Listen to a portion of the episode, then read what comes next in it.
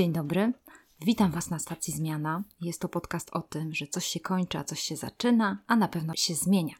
Witam Was Katarzyna Michałowska i witam mojego gościa, Janka Modrzyńskiego. Dzień dobry, Janku. Dzień dobry, witam serdecznie. Muszę Wam zdradzić, że Janek niedawno, no niedawno, chyba rok temu skończył 18 lat i dzisiaj będziemy rozmawiać o tym, że można zmienić świat i Janek jest tego dowodem i też y, wiem, że ma takie myśli. I dzisiaj będziemy rozmawiać o debatowaniu, o argumentowaniu, o rozmowach. Być może zahaczymy o fake newsy, dlaczego wierzymy w różne dziwne rzeczy. To jest zawsze fajne na stacji Zmiana, jeżeli możemy posłuchać młodej osoby, i po prostu popatrzeć tej osoby oczami na świat. Wydaje mi się, że to jest wielki przywilej i dziękuję Ci, Janku, że zgodziłeś się przyjść do nas.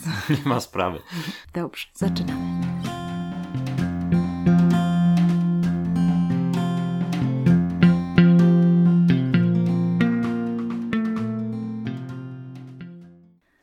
Nie wiem, czy wiecie, że Janek niedawno został zaproszony do takiej książki i mam ją nawet przed sobą. Justyna Suchecka napisała taką książkę Young Power. Znajduje się w tej książce 30 historii o tym, jak młodzi zmieniają świat. I między innymi właśnie z tego powodu pomyślałam sobie, jejku, znam Janka, koniecznie muszę go zaprosić do podcastu, chociaż przyznam, że nawet wcześniej o tym myślałam, zanim Justyna to zrobiła. Zresztą wiesz, że się już umawialiśmy wcześniej. W każdym razie bardzo, bardzo fajny kawałek, gdzie Janek mówi coś takiego, że mów do lustra, to pomaga. I chciałam Wam przeczytać fragment tej książki, bo od tego chciałam rozpocząć i później przejdziemy do naszej rozmowy. Otóż co mówi Janek Modrzyński? Równia pochyła pojawia się wtedy, gdy rodzic mówi ci: jak nie dostaniesz piątki, to skończysz jako śmieciarz. To jeden z tak zwanych błędów argumentacyjnych. Polega na tym, że zakładamy z góry, jeśli wydarzy się A, to z pewnością wydarzy się B.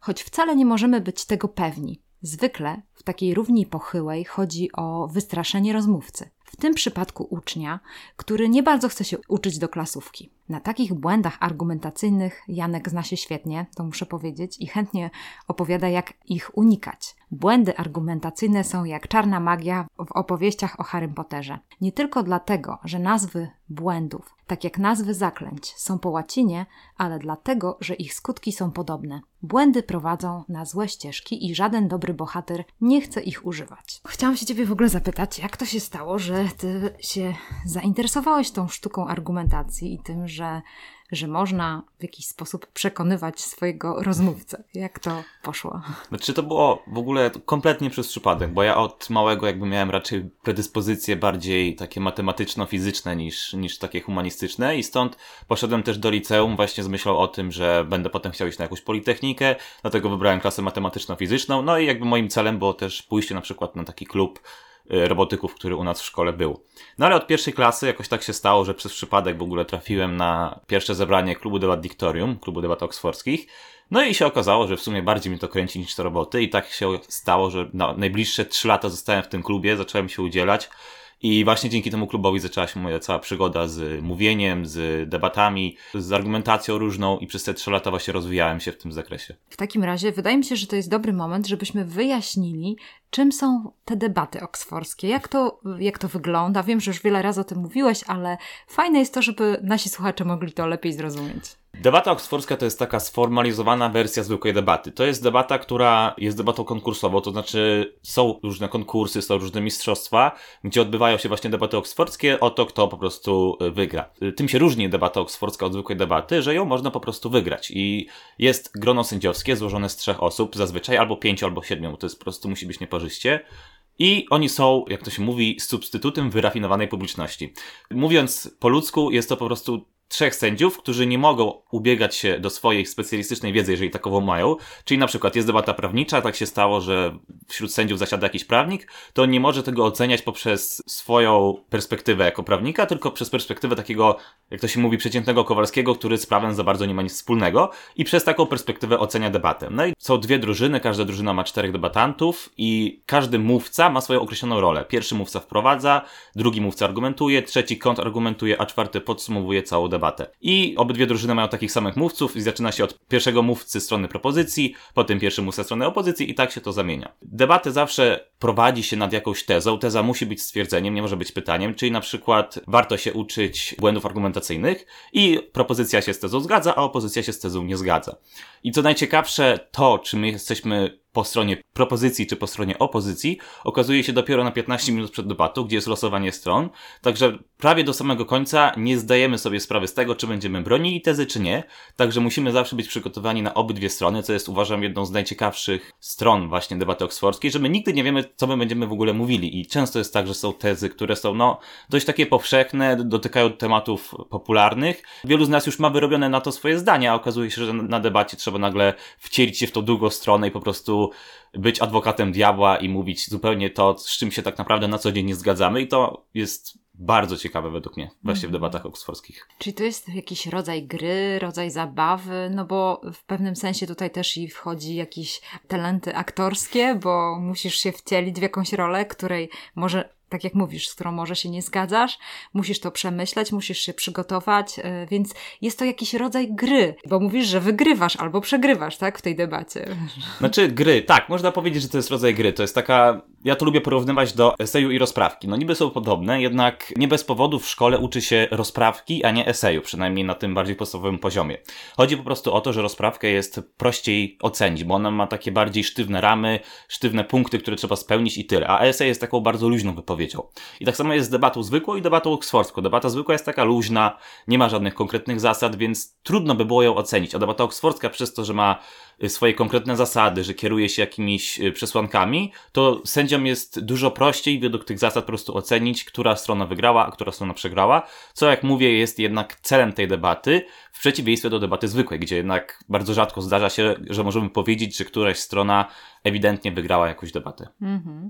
No i tak sobie myślę, że zdecydowałeś się na to, żeby wejść w te debaty oksfordzkie z powodu tego, że chciałeś się tego nauczyć. Więc to było, no załóżmy, to jest tak, jakbyśmy porównali do, do jakiejś gry. No nie wiem, chcesz nauczyć się latać, to kupujesz sobie symulator lotu i zaczynasz na przykład na tym symulatorze latać, latać, później dopiero spróbujesz w realnym życiu. No właśnie, i tutaj mam takie pytanie, jak to jest, bo to jest jakiś, rozumiem, zaaranżowana sytuacja, no debata oksfordzka, ale życie jest życiem, nie? Rodzic ci mówi, nie będziesz się uczył, no to będziesz jeździł śmieciarką. Z pewnością cię czeka taki los, chociaż bardzo dobrze płatny, to zwróćmy na to uwagę. Ale w każdym razie chodzi mi o to, że jak to wpłynęło na Twoje życie, że poćwiczyłeś te debaty, poćwiczyłeś to argumentowanie, czy widzisz, że to ma przełożenie na Twoje życie? Takie codzienne, czy nie za bardzo?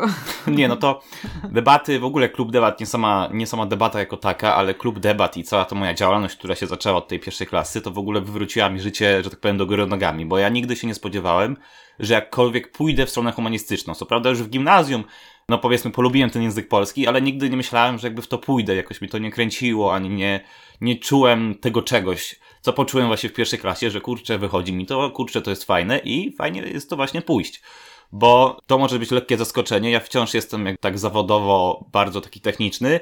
Idę na studia politechniczne, to znaczy takie typowo techniczne, inżynierskie, a nie na humanistyczne. Także jeżeli mhm. ktoś poznaje mnie na przykład poprzez czytanie właśnie tej książki, to potem jak się dowiaduje, że ja idę na przykład na studia inżynieryjne, to jest ojeju, jak śmiesznie, nie? Bo się wydaje, że jeżeli ktoś jest dobry w debatach, no to wiadomo humanista. A nie, wręcz przeciwnie, w naszej szkole większość dobrych debatantów była z matwizów, także y, od razu zbijam pewien stereotyp.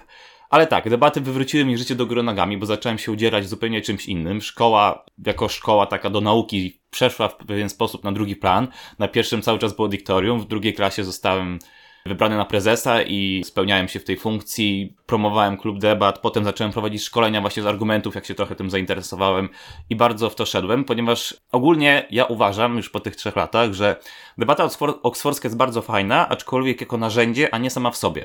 No bo wiadomo, fajnie jest podebatować, fajnie jest czasami coś wygrać, ale trudno jest to robić cały czas tylko jakby dla samej idei debaty, no bo to mhm. też jest w pewnym momencie nudne.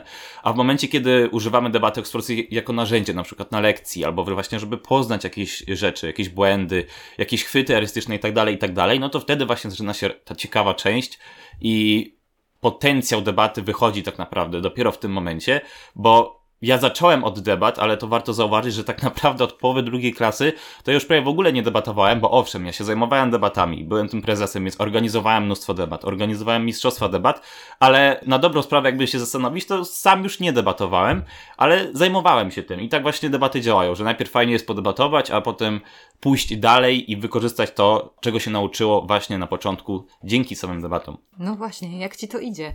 Jak ci idzie dyskusja ze znajomymi, no to czy idziemy do tego klubu, czy do tego klubu?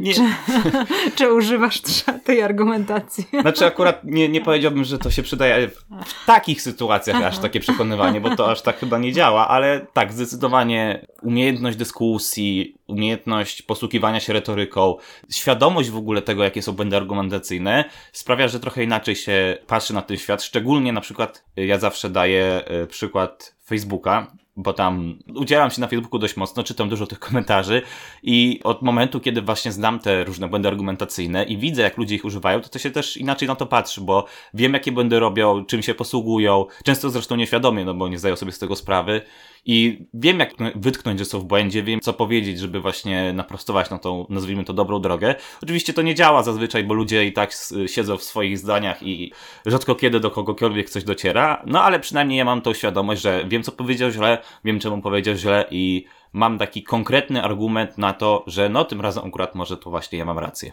Mm-hmm. Czy to też wpłynęło na twoje relacje z rodziną, że rodzina powiedziała, no kurczę, ten to się tutaj rozgadał nam, no po prostu taki był spokojny, taki cichy.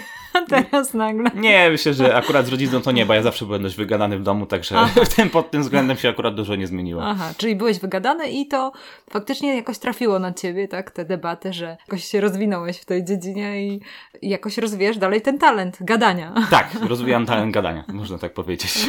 Dokładnie. No niektórzy rozwijają prowadząc podcast, a inni przez to, że idą i debatują, więc to jest też fajny pomysł. E, słuchaj, e, Janek, no od razu nie jestem w stanie cię nie zapytać, bo wydaje mi się, że wielu naszych słuchaczy może mieć takie, taką nieświadomość tego, że robią coś takiego jak błędy argumentacyjne. Czy tak, wiem, że to nie jesteś przygotowany teraz i tam wiesz, nie masz jakichś materiałów, ale tak jakbyś pomyślał sobie, jak czytasz te komentarze, jakie są podstawowe błędy argumentacyjne, które się pojawiają? Znaczy takich podstawowych jest kilka, -hmm. które się bardzo często powtarzają, bo ogólnie błędów argumentacyjnych wbrew pozorom nie ma aż tak dużo. Ja znam -hmm. powiedzmy około kilkunastu i to jakby wystarcza do tego, żeby 90% przynajmniej 90% błędów, które się pojawiają w dyskusjach wychwycić. Oczywiście są jakieś tam bardziej skomplikowane i tak dalej, i tak dalej. No ale powiedzmy, że te kilkanaście starczy do tego, aby sprawnie widzieć, co się w ogóle dzieje w dyskusji. I takim najbardziej przykrym błędem jest to, jak kogoś obrażamy, bo to też jest błąd. Jeżeli odwołujemy się do czyjegoś wyglądu, do czegoś zachowania i tak dalej, i tak dalej, to się nazywa tak ładnie z łaciny argumentum ad personam albo argumentum ad hominem. To się stosuje wymiennie i jakby jak próbowałem znaleźć, który jest który, to każda definicja inaczej mówi, a także jakby ja utrzymuję, że po prostu stosujemy wymiennie i nie, nie, już nie przejmujemy się, który jest który. W każdym razie argumentum ad personam, czyli jak nazwa wskazuje, argument dotyczący osoby, to jest taki argument, że mówimy nie masz racji, bo jesteś głupi, nie masz racji, bo jesteś brzydki. Oczywiście tak mówię łopatologicznie teraz. No i to się oczywiście cały czas pojawia w internecie, ale nie tylko. Jakby błędy argumentacyjne są obecne w debacie publicznej takiej na poziomie polityków, gdzie oni powinni dawać niby przykład, a jednak obrażają się non-stop tak naprawdę. Oczywiście każdy wie, że nie warto się obrażać, ale jednak argumentem od persona przyjmuje czasami takie formy bardziej ukryte i nie zawsze tak prosto jest to wykryć. Drugim takim podstawowym, który szczególnie w Polsce widzę, to jest no ogólnie rzecz biorąc polaryzacja społeczeństwa. I to się wiąże z czymś takim, co się nazywa tak bardzo naukowo i odstraszająco dychotopia myślenia to polega na tym, że przyjmujemy w jakimś stanowisku tylko dwie opcje skrajne. Czyli jest albo tak, albo tak. Wszystko jest czarno-białe, nie ma nic pomiędzy. I to jest no bardzo częste, szczególnie wśród polityków, kiedy mówią, że albo głosujecie na nas, albo jesteście na przykład przeciw Polsce, albo za nami, albo przeciw nam. Nie, nie, jakby nie dopuszczają opcji, że można być gdzieś pomiędzy, gdzie y, lubię mówić, że pomiędzy tym białym a czarnym jest jeszcze cała tęcza kolorów i nigdy nie jest tak, że coś jest takie jasne i czyste. Także to jest, mm -hmm. no, bardzo mm -hmm. często ludzie idą właśnie w to, że jest wszystko takie proste, jest albo tak, albo tak, albo czarno, albo białe, albo tak, albo nie i po prostu dzielą wszystko na dwa i to jest bardzo poważny błąd, właśnie dychotomia myślenia i nie polecam go stosować, bo jest łatwo w niego wpaść, a naprawdę jest nieprzyzwoity. Dokładnie. Wydaje mi się, że ludzie, to może też wynikać po prostu z tego, że ludzie nie chcą radzić sobie z dysonansem poznawczym, w sensie takim, że to kosztuje wiele, żeby wiedzieć, że rzeczywistość jest szara albo tęczowa, w sensie kolorowa. Łatwiej jest coś wsadzić w szuflady i powiedzieć, że jest tak, bo tak. To częsty argument rodziców. Nie, bo nie. Dlaczego nie możesz iść? Nie, bo nie. A jednak przydałoby się coś więcej powiedzieć, a żeby powiedzieć coś więcej, no niestety trzeba się wtedy przyłożyć i pomyśleć, zastanowić się, pomyśleć, czy to, y, czy mam jakieś argumenty, a może te argumenty niekoniecznie będą dobre albo niekoniecznie będą fajne, nie? No zastanawia mnie to, Janek, czy ty masz taką refleksję, dlaczego tak się dzieje, że ludzie w taki sposób dyskutują, w taki nie, nieprzyzwoity sposób ze sobą dyskutują. Czy to jest dlatego tak, że, że się rozwinęły te social media, czy po prostu dlatego, że my tak zgłupieliśmy jako społeczeństwo? Czy masz jakąś refleksję na ten temat? Chociaż, czy mogę cię zapytać o to? Mam swoją teorię, nie powiem. Y, ja uważam, że to głównie jest właśnie przez brak edukacji. Ludzie używają tych błędów, często w ogóle nie zdając sobie z tego sprawy. No bo, no umówmy się, w szkole na żadnym poziomie edukacji, tak oficjalnie w podstawie programowej, nie ma kompletnie nic o błędach argumentacyjnych. I to tak nic a nic. Ani na języku polskim, ani na jakimś WOSie. Tego po prostu nie ma nigdzie. Więc ludzie, trudno, żeby wiedzieli, że robią błąd, uważali na te błędy, skoro nawet nie mają pojęcia, że coś takiego w ogóle istnieje jak błąd argumentacyjny. No i właśnie według mnie to jest ta bolączka naszego wspaniałego, mojego ukochanego polskiego systemu edukacji, że on nie uczy tego, co jest tak naprawdę w dzisiejszych czasach, ale nie tylko w dzisiejszych, bo kiedyś to też było bardzo ważne. No właśnie najważniejsze, czyli tej umiejętności rozpoznawania fake newsów, błędów argumentacyjnych, tego, że ktoś się myli, bo teraz każdy przeciętny Kowarski, jak to się mówi, ma głos w internecie i może go zabrać na równi z dowolnym ekspertem ciężko jest rozróżnić już kto jest kto. W momencie, kiedy ludzie po prostu nie mają tej podstawowej umiejętności rozpoznawania tych kłamstw, tych manipulacji, no to trudno mieć do nich pretensje, bo to ja nie uważam, żeby to była po prostu ich wina, skoro na żadnym etapie edukacji się tego nie nauczyli. No ja miałem takie szczęście, że trafiłem do szkoły, jak mówię jeszcze raz przez przypadek, gdzie akurat te debaty były. No ale gdybym poszedł do innej szkoły, gdzie debat nie było, no to nie siedziałbym tu teraz i nie mówił, bo też bym sobie nie sprawy, że w ogóle coś takiego istnieje. Także zdecydowanie warto się uczyć, warto poznawać te błędy argumentacyjne i mam takie marzenie, że kiedyś w podstawie programowej się to kiedyś chociaż troszkę pojawi, albo nauczyciele, bo jest wielu nauczycieli, to warto zaznaczyć, którzy wprowadzają debaty, którzy uczą takich rzeczy, no ale wciąż uważam, że to nie jest powszechne, tylko są to raczej wyjątki, które potwierdzają regułę, że jednak tego się w polskiej szkole mm, nie uczy. Dokładnie. I to było też takie przesłanie Janka, które powiedział w ECS-ie podczas konferencji. To było w ubiegłym roku, tak mi się tak, wydaje. Tak, tak, tak. Gdzie miałeś taki pomysł, że, że to by zmieniło świat, że jeżeli my byśmy wprowadzili elementy jako narzędzie, po prostu, że debata jako narzędzie edukacyjne, że nauczyciele by się tego nauczyli i później by uczyli dzieci czy młodzież do tego, żeby przechodzili przez ten proces debatowania, że to mogłoby zmienić nie dość, że nas, no bo to ciebie zmieniło, też ogólnie podejście do, do dyskusji. To nawet trudno nazwać, żeby to był mój pomysł, no bo no debata tak. oksfordzka to nie był mój pomysł no tak, tak, naprawdę, to jest pomysł mm -hmm. przed tam kilkuset lat na dobrą sprawę, ale mm -hmm. Tak, rzeczywiście ja uważam, że wprowadzenie tego do szkół to jest no coś takiego niezbędnego, bo no właśnie szczególnie teraz, kiedy mamy tą globalizację, każdy ma dostęp do internetu, każdy czyta codziennie setki postów, jest bombardowany setkami informacji, to brak umiejętności rozpoznawania jak, jakkolwiek, jakichkolwiek manipulacji prowadzi to do tego, że mamy płaskoziemców, że mamy antyszczepionkowców, że są ludzie, którzy wiedzą, że nie ma pandemii i tak dalej, i tak dalej, i tak dalej. Po prostu nie są w stanie rozpoznać, kiedy ktoś w filmiku na YouTubie mówi rzeczywiście takie naukowe rzeczy, które są potwierdzone, a kiedy wygłasza po prostu jakieś swoje pseudonaukowe bzdury, które nie mają nic wspólnego z rzeczywistością. No i właśnie tak, według mnie to by zdecydowanie zmieniło świat, znaczy świat, przynajmniej Polskę naszą, jeżeli byśmy zaczęli nauczać na tym chociaż podstawowym poziomie tych błędów, sposobów manipulacji, tego jak się wpływa na innych ludzi poprzez różne takie chwyty erystyczne i tak dalej, i tak dalej, żeby po prostu zbudować tą świadomość, że to istnieje i to nie jest tak pięknie, że jeżeli ktoś coś mówi, to, to od razu musi być prawda. Wiesz co, teraz jak mówisz, to chciałam jeszcze Ciebie zapytać o taką rzecz, bo na pewno jest tak, że komunikat składa się z takich dwóch obszarów. Jeden obszar, no tam jest wiele obszarów, ale jedną z takich podstawowych, które wyczuwamy, że na pewno jest obszar faktów, i możemy z kimś rozmawiać na temat faktów, ale jest też obszar tej strefy emocjonalnej, że gdzieś tam za tymi faktami dzieje się coś e, emocjonalnego, że ktoś się poczuł urażony albo ktoś się poczuł dotknięty. Wiesz, teraz jest tak dużo w tych rozmowach tego, że ktoś e, kogoś oskarża. No, no niestety, te ad persona prawdopodobnie wynika z tego, że ta osoba się w jakiś sposób poczuła urażona i teraz zaczyna się robić nieprzyjemnie. I i w tym kontekście chciałam się Ciebie zapytać, czy ten sposób debatowania, czy on też uwzględnia tą sferę emocji, czy on raczej jest bardziej ukierunkowany tylko na faktach i takiej zimnej głowie dyskusji? Jak Ty sobie z tym radzisz, nie? Z kimś, kto na przykład zaczyna użalać się nad sobą albo nie wiem, cokolwiek, nie? To, to też, też trzeba to dodać do tego, nie? Jak, jak tutaj z tym jest? Jak z emocjami sobie No radzić? właśnie, no właśnie. Znaczy, no Mhm. tak, e, debata oksfordzkie to jest taki bardzo specyficzny twór, który rzeczywiście te emocje zawsze składa na drugi, trzeci, czwarty plan i zawsze najbardziej, najwyżej punktowane są argumenty merytoryczne. Są też odpowiednio zbudowane, ale które po prostu opierają się na jakichś faktach, badaniach itd., itd., które rzeczywiście można łatwo potwierdzić. Takie argumenty emocjonalne to też nie zawsze jest coś złego, no bo są tematy, kiedy te emocje rzeczywiście są ważne i to nie jest tak, że jeżeli ktoś się troszkę uniesie emocjami, to od razu jest źle, no bo emocje jednak towarzyszą nam w życiu cały czas, one są bardzo ważne i też nie można mówić, że jakby można je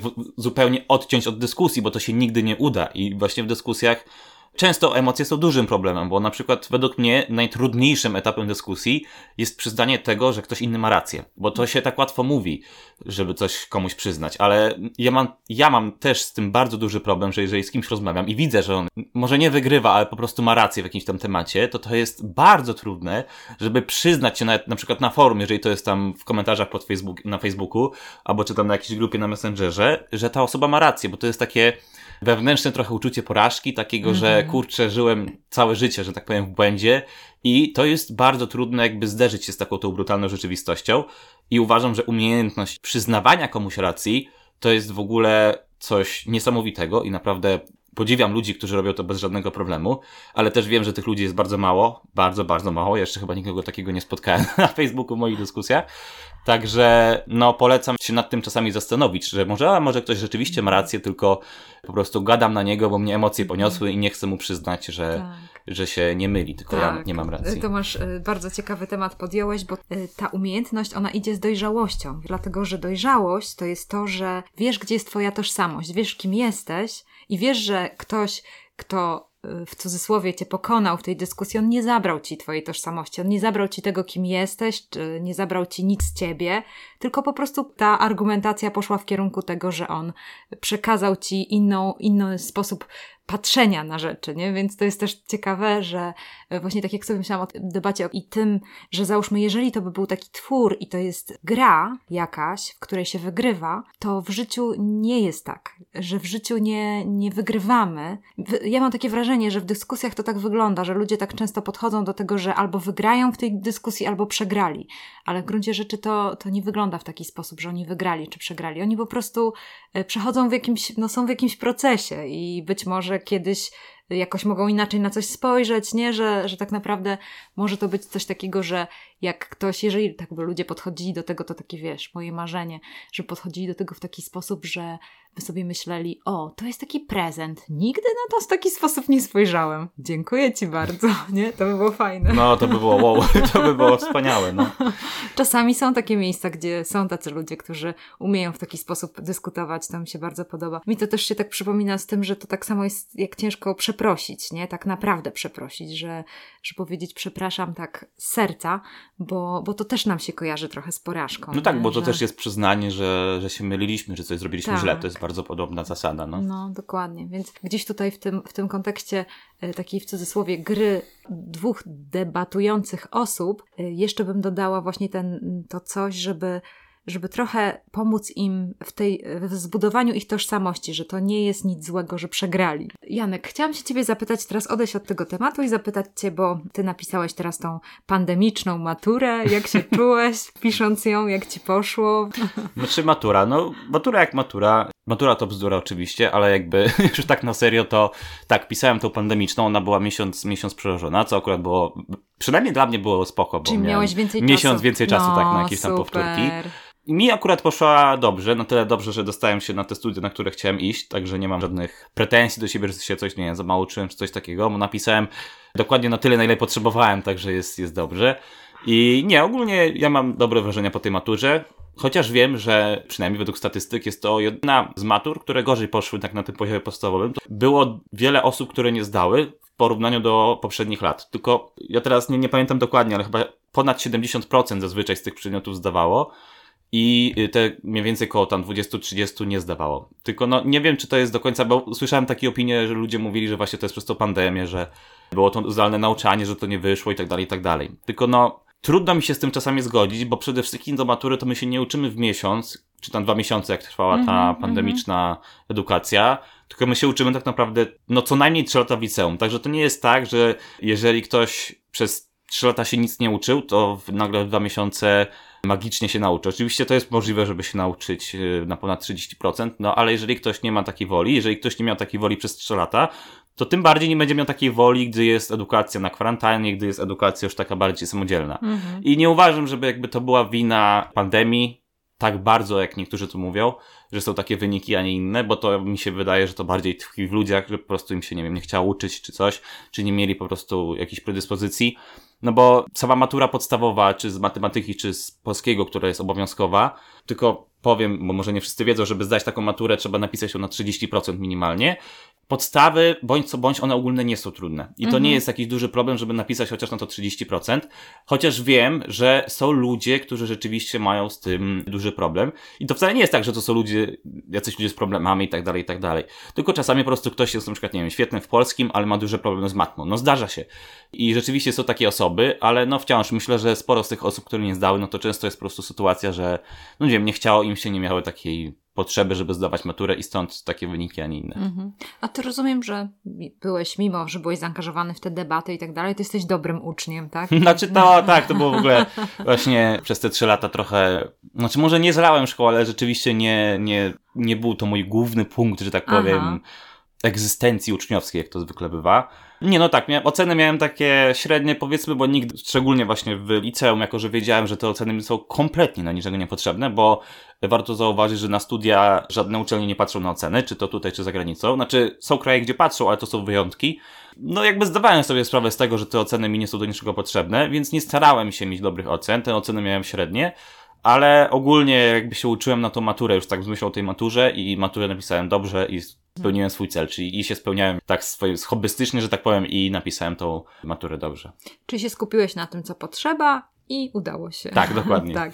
I to powoduje, że teraz wyjeżdżasz na studia za granicę. Czy tak. możesz coś powiedzieć, jak to się stało, że w ogóle wybrałeś te studia i jak to doszedłeś do tego, bo to może być fajna podpowiedź do osób, które są w Twoim wieku i właśnie tak jakoś idą w tym kierunku. Znaczy, ja wybrałem studia za granicą z tego powodu, że bardzo mi się nie podoba system edukacji w Polsce. Znaczy, nie sam system w tym sensie, że nie wiem, jest gimnazjum, liceum i studia, czyli że jakby pod samej formy, ale system pod tym względem, jak to wygląda już tak w praktyce, takie nauczanie właśnie, że jest ten nauczyciel, który często jest takim nietykalnym autorytetem, że te lekcje są w 99,9% wykładowe, niezależnie od poziomu szkoły tak mm -hmm, naprawdę, czy studia, mm -hmm. czy, czy podstawówka. Szybko jakby wiedziałem, że to nie jest coś, w czym ja się odnajduję, że to nie jest system, którym ja chcę się dalej kształcić, że jak też miałem, mam wielu znajomych, którzy są teraz na studiach, na przykład na, czy, czy to na Politechnice Gdańskiej, czy na uniwersytecie, czy innych y, uczelniach, więc miałem ogląd mniej więcej jak to wygląda. Y, cały czas y, głównie słyszałem to, że no teraz matura to jest nic, to dopiero się na studiach zacznie zakuwanie, nieprzespane noce i tak dalej, i tak dalej. No ale szczerze mówiąc, no średnio widziało mi się, tak jak patrzyłem po moich znajomych, przez te miesiąc czy dwa w roku, po prostu na sesji codziennie umierać, nie spać, cały czas na kawie się po prostu uczyć, bo dla mnie to po prostu nie ma sensu coś takiego. Mhm. Ja bardzo, zawsze, bardzo, ale to bardzo nie lubiłem się uczyć rzeczy na pamięć. To było znienawidzone przeze mnie bardzo serdecznie. Stąd na przykład nie lubiłem historii, gdzie trzeba było się uczyć dat i czy nie lubiłem, nie wiem, angielskiego, gdzie musiałem się uczyć słówek i tak dalej, i tak dalej, bo ja bardzo nie lubiłem rzeczy na pamięć. Lubiłem na przykład matematykę, dlatego, że tam trzeba było coś zrozumieć. Lubię fizykę, lubię właśnie też polski, od pewnego czasu, bo wiem, że tam jakby też trzeba coś zrozumieć, a nie typowo się na pamięć uczyć. Stąd wizja pędzenia następnych czterech czy pięciu lat w systemie, który będzie mnie zmuszał do tego, żebym przez pięć lat wkuwał codziennie coś na pamięć, po prostu aż mnie po prostu się robiło niedobrze. I stwierdziłem, że nie, tak nie może być. No i stąd właśnie postanowiłem spróbować za granicą, gdzie wiem, że to podejście jest często inne. Rozważałem wiele, wiele krajów, aczkolwiek ze względu właśnie na to też takie względy językowe, że ja nie chciałem się uczyć jeszcze trzeciego języka, bo ja znam polski i angielski, czyli dwa języki i nie chciałem jakby uczyć się czy tam niemieckiego, czy francuskiego. No nie mam do tego głowy, nie mam predyspozycji do uczenia. Wiedziałem, że pójście na studia inżynieryjne plus jeszcze obarczanie się nauką trzeciego języka to nie będzie dobry pomysł. Stąd wybrałem właśnie Anglię jako, jako, jako studia, tak to konkretnie to nie Anglię, tylko Walię w końcu, w końcu tak na to padło. No ale generalnie rzecz biorąc Wielką Brytanię. Chyba wszyscy wiedzą, że Wielka Brytania słynie z tego, no z jednych z najlepszych uczelni na świecie. Oczywiście nie poszedłem na żaden Oxford czy coś takiego, żeby nie było teraz. Debaty oksfordzkie. Tak, aż, taki, aż tak to, to dobrze to nie ma. Ale poszedłem na uczelnię, na którą od początku chciałem iść. Dostałem się na inżynierię lotniczą i w tym, w tym mam zamiar się spełniać. Nie mam też dobrych wieści niestety dla tych, którzy chcieliby kiedyś właśnie studiować za granicą, jeżeli chodzi o właśnie Wielką Brytanię. No bo jest Brexit i niestety już zapadła decyzja, że od przyszłego roku, znaczy przyszłe roczniki, nie będą dostawały kredytu studenckiego, który często jest głównym warunkiem, żeby sobie tam pojechać. Ja też go biorę, bo warto zaznaczyć, że studia w Polsce owszem są bezpłatne, aczkolwiek już na przykład w Wielkiej Brytanii nie. Co i to nie są małe kwoty, bo to jest około tam 9 tysięcy funtów za y, dwa semestry, w sensie za cały rok kształcenia. I to są naprawdę duże kwoty i ja na przykład nie byłbym w stanie sobie na coś takiego pozwolić, gdyby nie kredyt studencki, który działa tam na bardzo takich delikatnych warunkach, a wiem, że niestety jestem ostatnim rocznikiem, który taki kredyt otrzyma, przynajmniej póki co. Także jeżeli ktoś się wybiera do Anglii na studia, to musi wziąć pod uwagę, że będzie musiał płacić na bieżąco po prostu te koszty. Więc y, no polecam zorientowanie się w innych krajach. Wiem, że na przykład w Holandii jest też świetnie. Ja nie poszedłem do Holandii tylko dlatego, że miałem słabe oceny, a w Holandii właśnie to jest jedyny kraj, gdzie biorą pod uwagę oceny. Także Aha, jakby ktoś chciał iść do Holandii, to Aha. uczcie się na ocenę. I to... wtedy trzeba mieć, w, rozumiem, na świadectwie dobre oceny. Tak, właśnie, że bo oni tam nie patrzą na maturę, tylko patrzą na oceny. Także jest Aha, troszkę tak inaczej. A, no proszę bardzo, ciekawe, bardzo ciekawe. Czyli mówisz Walia. Walia i studia inżynierskie. Ciekawa jestem bardzo, jak, jak to będzie wyglądało. Czy się nie rozczarujesz, czy ten system nauczania będzie naprawdę taki praktyczny i na zrozumienie, czy raczej na naukę, no ale to się wszystko pewnie okaże. No, najwyżej, najwyżej się załamie, wrócę i zacznę studiować w Gdańsku. tak też można, no. Chociaż nie ma Zobaczymy. akurat tego kierunku, chyba nie ma. W Jest, Warszawie, jest, jest. tak? W Tak. Warszawie jest, ale w Gdańsku też jest. Tak, też jest w no. Gdańsku, no to super. Czyli jak myślisz o swojej przyszłej pracy? Jak ona by wyglądała? Jak w ogóle myślisz o tym, co będzie w przyszłości? To zastanawiasz się no, już tak konkretnie, czy... Znaczy tak bardzo konkretnie to nie. Ja też Mhm. wybrałem taki kierunek, a nie inny, z tego względu, że on mi daje bardzo duże pole manewru już jakby po studiach. Bo ja tam, co prawda to brzmi bardzo tak ukierunkowanie inżynieria lotnicza, że będę musiał, nie wiem, robić tam samoloty i tak dalej, ale to tak nie działa, jakby będę mógł pracować w wielu branżach, czy to samochodowej, czy właśnie lotniczej i tak dalej, i tak dalej, czy nawet statki sobie budować, bo te studia dają mi takie możliwości i jeszcze do końca nie wiem, co będę pewnie chciał robić. Być może, że zostanę, nie wiem, w tych samolotach, być może, nie wiem, przerzucę się na robienie jakichś żaglówek i tak dalej. Nie wiem tego jeszcze, to pewnie zależy od tego, co się okaże podczas studiów, co mi się spodoba, a co nie, jakie, że tak powiem, oferty czy okazje się trafią podczas i to zadecyduje, co będę robił. A może się okaże, że w ogóle mi nie leży to inżynierstwo, pójdę na studia humanistyczne i będę uczył ludzi, jak mówić przez najbliższe 30 lat. No właśnie, właśnie. Ja tak sobie pomyślałam, no okej, ale na przykład może dyplomacja to też będzie dla ciebie jakiś kierunek, bo jeżeli chodzi o ten, ten styl debatowania i, i polityka, no to mogłoby być coś, co mogło być jakoś. To znaczy, to jest na pewno to, to miejsce, gdzie ty byś się wpasował z powodu tych swoich umiejętności, No, tak mi się wydaje. Można tak powiedzieć, chociaż ta polska polityka to nie zachęca mnie przy, przynajmniej póki specjalnie. No może kiedyś, może kiedyś, nie wiadomo. Niczego nie wykluczam.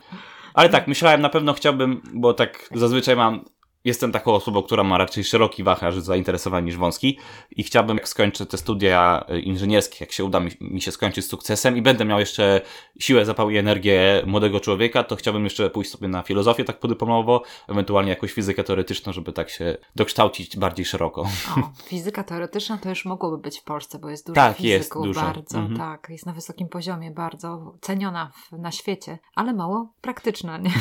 Chociaż No teoretyczna w końcu, nie? No, tak, to fizyka teoretyczna, no to ciekawe bardzo. W każdym razie, jak sobie myślę, Janek, o tym momencie życia, w którym się znajdujesz, to na pewno wielu z nas, wielu słuchaczy chciałoby się znaleźć w momencie Twojego życia, chociaż na pewno on też y, ma swoje wyzwania, bo każdy moment życia ma swoje wyzwania i to jest naturalne, że po prostu każdy moment życia w konkretnym wieku ma swoje wyzwania na, na swój wiek, więc mi, mi się wydaje, że, że po prostu jest tak, że teraz jesteś w takiej chwili, że tak jak mówisz, wybrałeś studia. Te cztery lata tak samo miną szybko jak te trzy lata liceum i już będziesz w tym wieku dorosłości, ale to jest super, że no możesz patrzeć w przyszłość z, jak, z jakimiś nadziejami, oczekiwaniami. No i chciałam się Ciebie zapytać, no czy, czy masz takie, taką wizję, taką optymistyczną Twojej przyszłości? Jak, jak to wygląda, jak się ma 19 lat? To co Ty myślisz w ogóle o tej przyszłości, kiedy myślisz sobie, o wow, minie 5 lat, to będzie to i to? Czy masz raczej więcej obaw, czy więcej nadziei? Pewnie to zależy też od Twojego charakteru, ale będzie fajne, jak to powiesz. Znaczy, nie, ja zdecydowanie patrzę w przyszłość tak optymistycznie, nie mam jakichś tam złych myśli, że będzie źle i tak dalej, i tak dalej. Staram się jakby patrzeć na te zalety wszystkiego. Tylko no też jest dużo niewiadomych, bo na przykład nie wiem, czy o ile w ogóle skończę te studia tam, a nie, a nie, nie dokończę w Polsce, to nie wiem, czy na przykład będę chciał tam zostać już na stałe, czy, czy nie, czy zostanę na przykład tylko, żeby zrobić sobie obywatelstwo, mieć podwójne i potem tu wrócić. No bo nie wiem, czy mi się w ogóle, bo może się okazać, że na przykład, okej, okay, uniwersytet jest fajny, ale jednak, nie wiem, angielska, nie wiem, kultura czy mentalność po prostu mi nie leży, jednak wolę być u siebie w domu, po prostu, znaczy w domu, u siebie w Polsce i, i, i tutaj zostać i sobie działać. Nie wiem tego, ale jakby mam takie poczucie, że w sumie to póki co przynajmniej nie ma większego znaczenia, będzie co będzie. Na te decyzje jeszcze przyjdzie czas, mam jeszcze trochę czasu, na razie trzeba tam pojechać, się zadomowić i trochę, trochę podziałać. To jest na razie na ten moment największe wyzwanie, no bo jednak warto zauważyć, że studia za granicą to jest też takie wyzwanie, że tak powiem, psychiczne, no bo jednak się wyjeżdża ze swojego kraju, to jest tak, no, niewielu ludzi tak naprawdę decyduje się na studia po pierwsze poza swoim miejscem zamieszkania, no bo jednak większość, przynajmniej tak jak ja mam znajomych, to będzie studiowała na przykład w Gdańsku, to raz, a dwa, że jak już wyjeżdżają, no to zazwyczaj jest to jakiś tam, nie wiem, Poznań, Kraków, Wrocław i tak dalej, i tak dalej. A ja na przykład wyjeżdżam 2000 kilometrów nagle od domu, tak? Czyli spod takiego rodzinnego dachu nagle jadę w ogóle gdzieś świat, także to jest takie wyzwanie psychiczne właśnie, żeby sobie też z tym dać radę na, na miejscu tam, no ale cóż, trzeba być dobrej myśli. Zawsze mam takie poczucie, że przecież jak się nie uda, to się nic nie stanie. Wrócę, zacznę tutaj, wyniki matury mi się nie anulują, także nie mhm. będzie tragedii. No tak, dokładnie.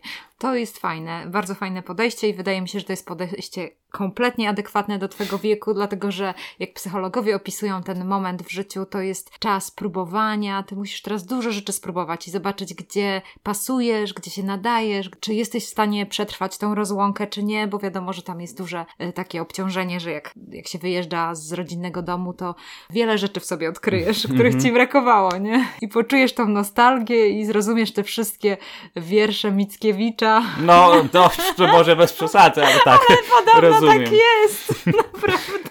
Może w końcu go polubię i ten romantyzm cały, ale na razie to nie. Na nie, razie nie, to nie moje nie. klimaty. Dokładnie, będziesz tam stepy akermańskie, które są, będziesz szukał podobnych fal jak na Bałtyku, bo będziesz patrzył w morze i myślisz sobie, o, to tak jak na, w naszej zatoce, tak jak w mojej ukochanej zatoce. W mojej ukochanej To wie, może mnie złapie coś takiego, no ale mam nadzieję, że nie.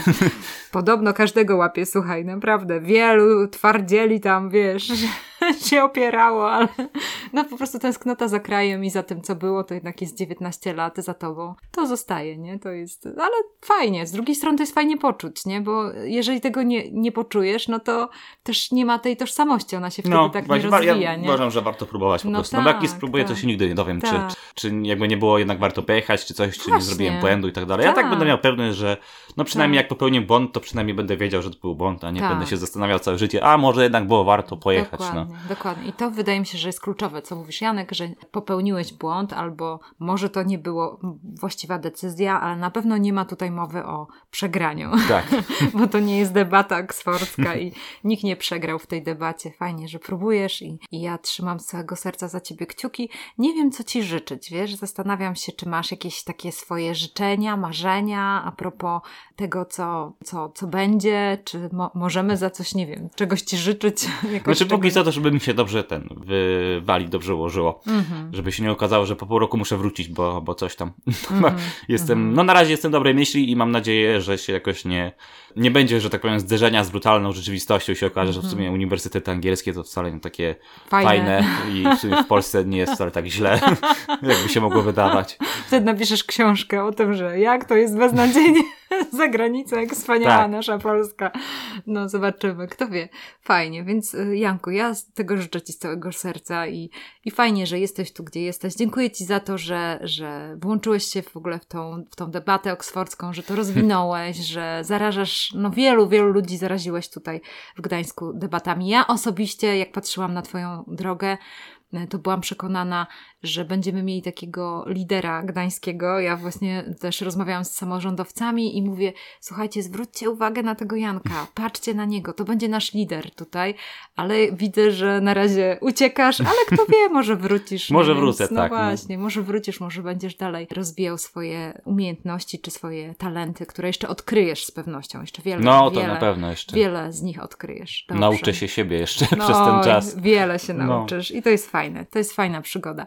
Więc dziękuję Ci za to, że zechciałeś przyjść na stację zmiana tuż przed Twoją przygodą życia. No tak, równo za tydzień wyjeżdżam, No także właśnie, dokładnie. ostatni gwizdek. Tak, więc kiedy już będziemy słuchać tego podcastu, Janek już będzie w Walii, będzie już w swoim nowym mieszkaniu, będzie na swojej nowej uczelni, będzie poznawał z pewnością wielu, wielu ludzi z różnych kultur, bo tak wyglądają studia na takich uczelniach. Y, Będzie się wdrażał i myślę, że my wszyscy będziemy trzymać za niego kciuki, żeby było wszystko dobrze. Dziękuję Ci, Janek, za rozmowę. Dziękuję, że byłeś z nami. Dziękuję również.